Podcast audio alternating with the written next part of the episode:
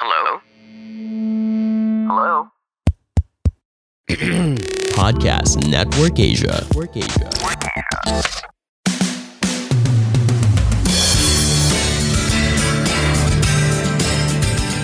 Mayroong umagang maaraw, maulan, mabagyo, ngunit ano pa mang umaga, ito ay para sa iyo. Umagang kay Gogna! God is in the blessing business. I want you to believe that God wants to bless you. Yes, oo. God's default setting is to bless you. So believe that you are blessed, that God wants to bless you because blessing is God's default setting. If you will not believe that God wants to bless you, then you will doubt His goodness you will doubt that God is good to you. So ito ang premise. Maniwala ka na gusto kang pagpalain ng Diyos. Sige, tell yourself that. Ako ay mapalad. O pag may katabi ka, sabihin mo sa kanya, ikaw ay malapad. Hindi, mapalad, no? Bakit tayo mapalad? Kasi gusto tayong pagpalain ng Diyos. Again, God is in the blessing business. And let me go further. God wants to bless you beyond your ability to ask or imagine. He wants to bless you beyond your ability. Yung, yung kaya mong gawin para bigyan ka ng pagpapala God wants to bless you beyond that ability. Okay? So believe, my dear friends, He wants to bless you. And we would like to talk about the blessing found in the Bible, in the Old Testament. Ito Old Testament pa lang ha. Grabe na ang pagpapala. And we are in the New Testament era. So mas grabe ang blessing today. But I want you to dwell on this blessing. This is called the priestly blessing, the Aaronic blessing. Si Aaron ang nag-bless sa mga sa bayan ng Israel, sa mga tao ng Diyos. So this is found in Numbers chapter 6 verses 22 to 27. It says, The Lord said to Moses, Tell Aaron and his sons, this is how you are to bless the Israelites. Say to them, ito na yung blessing, The Lord bless you and keep you. The Lord make his face shine on you and be gracious to you. The Lord turn his face toward you and give you peace. So they will put my name on the Israelites and I will bless them says the Lord. You know, the word blessing that is used in this passage is from the Hebrew word blessing, which is barak. Barak. Grabe, no? Parang pangalan ng presidente ng Amerika. Barak. And it is put on repeat 330 times in the Bible. Anong ibig sabihin nito? Barak means to bless the one who blesses you. If you put this word barak under a linguistic microscope, huh, you will discover six basic meanings. So again, priestly blessing is the Hebrew word barak. So ano yan? The Lord bless you and keep you. The Lord make His face shine on you and be gracious to you. The Lord turn His face toward you and give you peace. So the first meaning of the Hebrew word barak is to salute.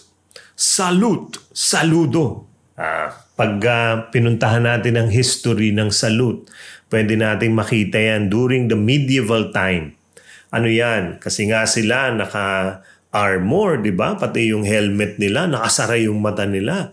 So for them to look at a friend or a ally, they have to remove their visor. Tinataas nila yan. At pag tinaas nila, nagkakakilala sila.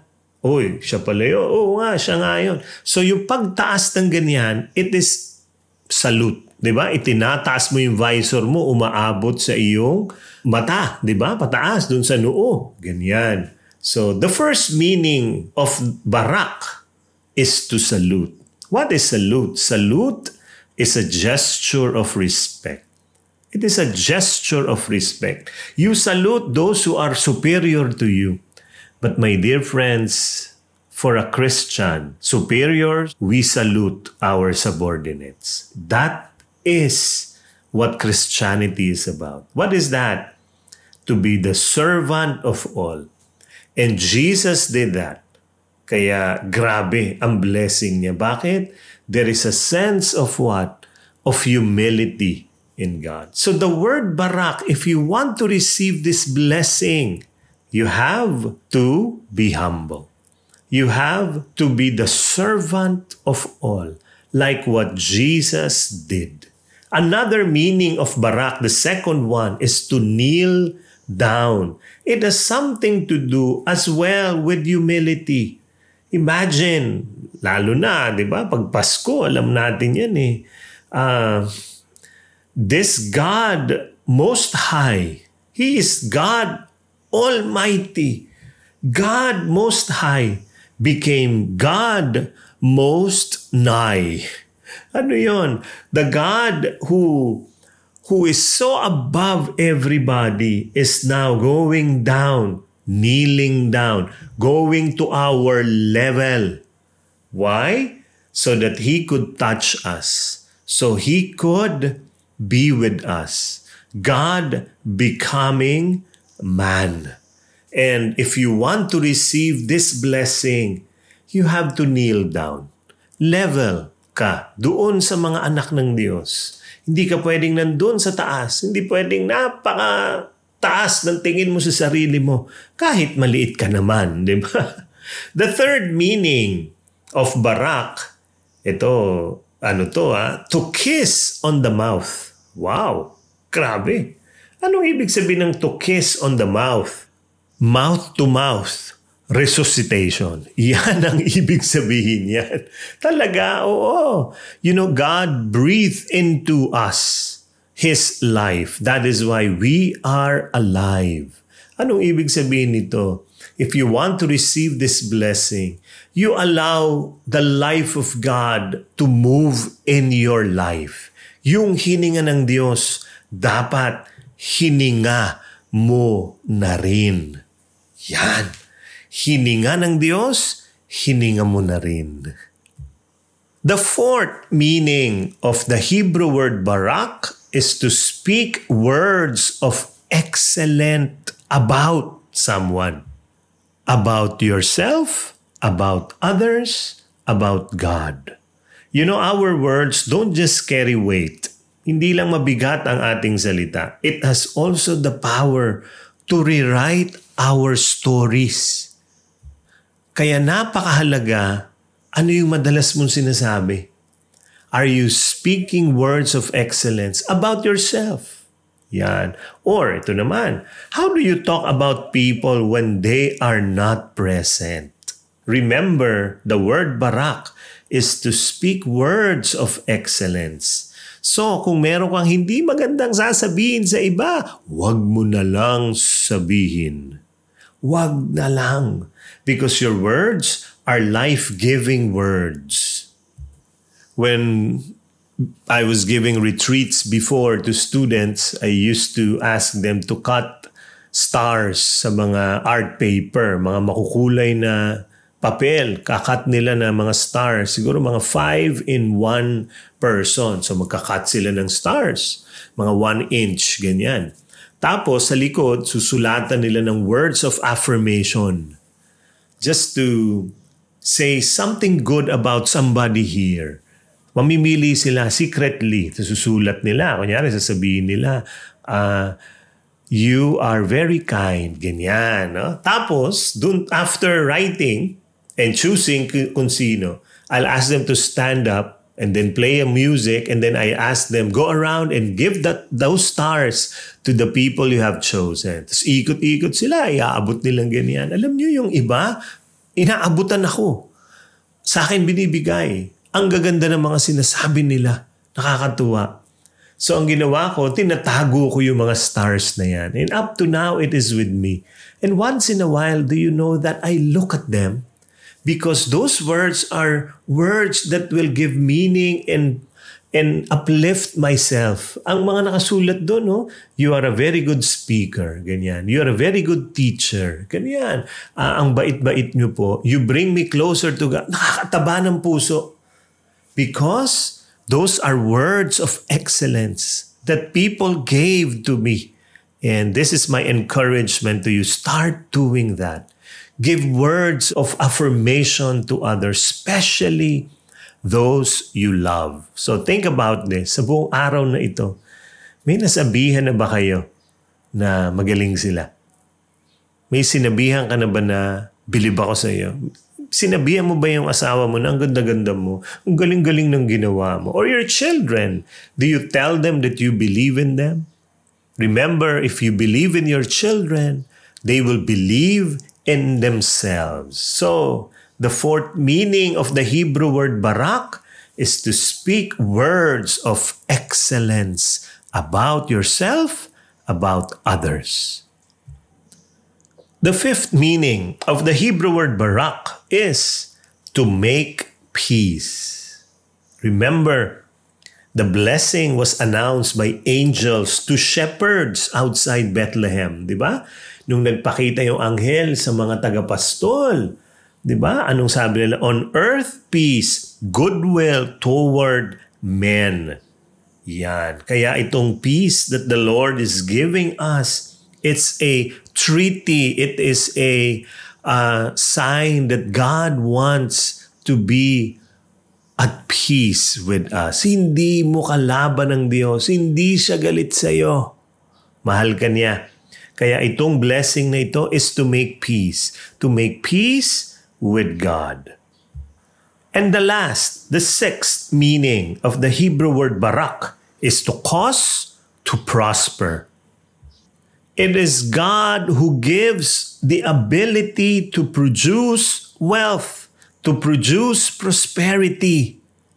And this is what God wants of you to bless you, for you to live in prosperity, not just materially, but in all aspects of your life. So, my dear friend, this blessing, God wants to give it to you. Why?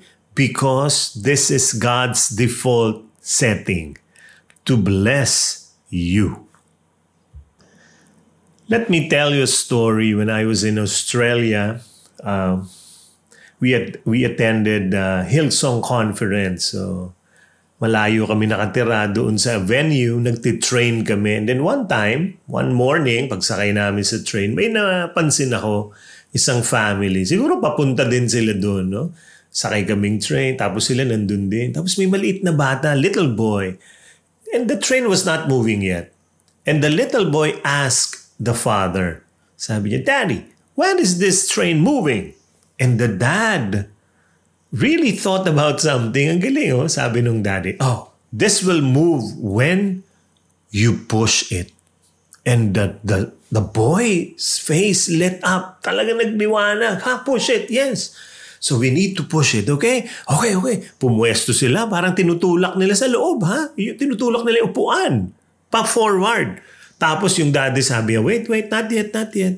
We have to let the people ride first. Pero tinatiming niya nung daddy yung pagsara ng pinto. At alam niya, pagsara ng pinto, under na. Alam mo, nung tumunog na yung buzzer, zzz, gano'n, no? may buzzer. Tapos sumasara na yung pinto. Pagsara, sabi niya sa anak niya, push! Let's push now! Tapos dalawa sila nagtinutulak nila forward. Yung train, at alam niyo, all of a sudden, biglang umaandar na yung train. Nako, pabilis na pabilis. Tapos yung bata, tuwan-tuwa, tuwan-tuwa. Tapos umaandar na steadily, Umupo na silang dalawa and when you look at the face of that boy, grabe, yung ngiti niya hanggang tenga. Bakit? Kasi naniwala siya, meron siyang kinontribute para umandar ang train na ito. But if you really think about it, my dear friends, it is like us. Tayo. When we succeed in life, when we are prosperous, when we are uh, receiving medals, when we are gaining uh, momentum in life, di ba? Ang ganda na ng buhay. Talagang blessed na blessed ka. And then, minsan iisipin mo kasi tinulak ko ang train. But if you really think about this, wala tayong magagawa. Hindi natin kaya itulak ang train. Hindi yan aandar kahit konti. Only the power, the engine, the powerful engine of that train will move that train. Only the power of God will do that in our lives. Our job is to just position ourselves to the flow of blessing. Yun ang trabaho natin. God wants to bless you, my dear friend. Ang tanong, nakapwesto ka ba sa pagpapala? Nakaayos ba ang buhay mo para talagang maabot mo ang tagumpay na nais mo sa buhay. So I ask you now, my dear friends, position yourself so that God will truly bless you. Receive it.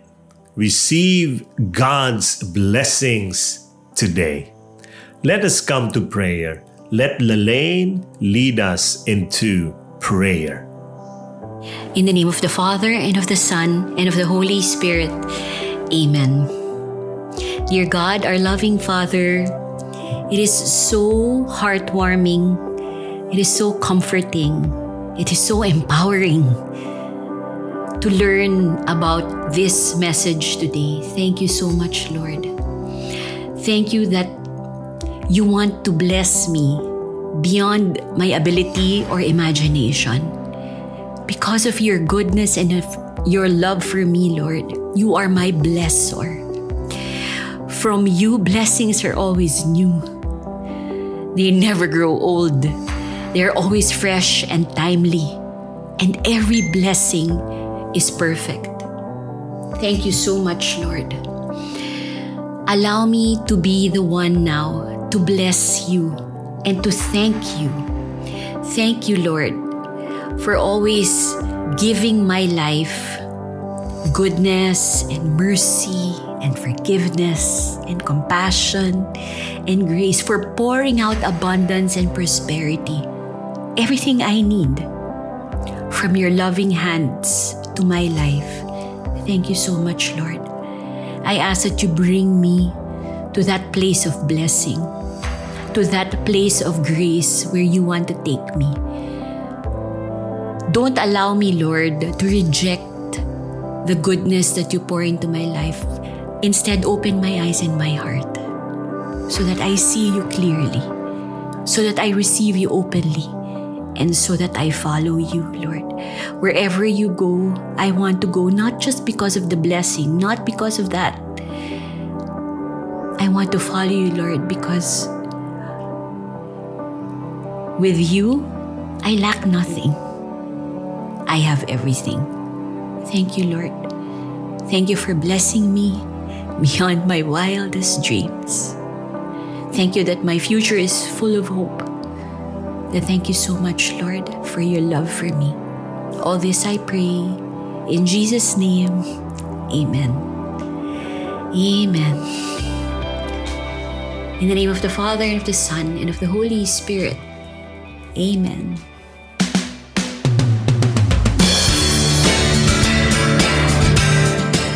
Thanks for listening. Spread this hope. Until the next Umagang Kay Gogna.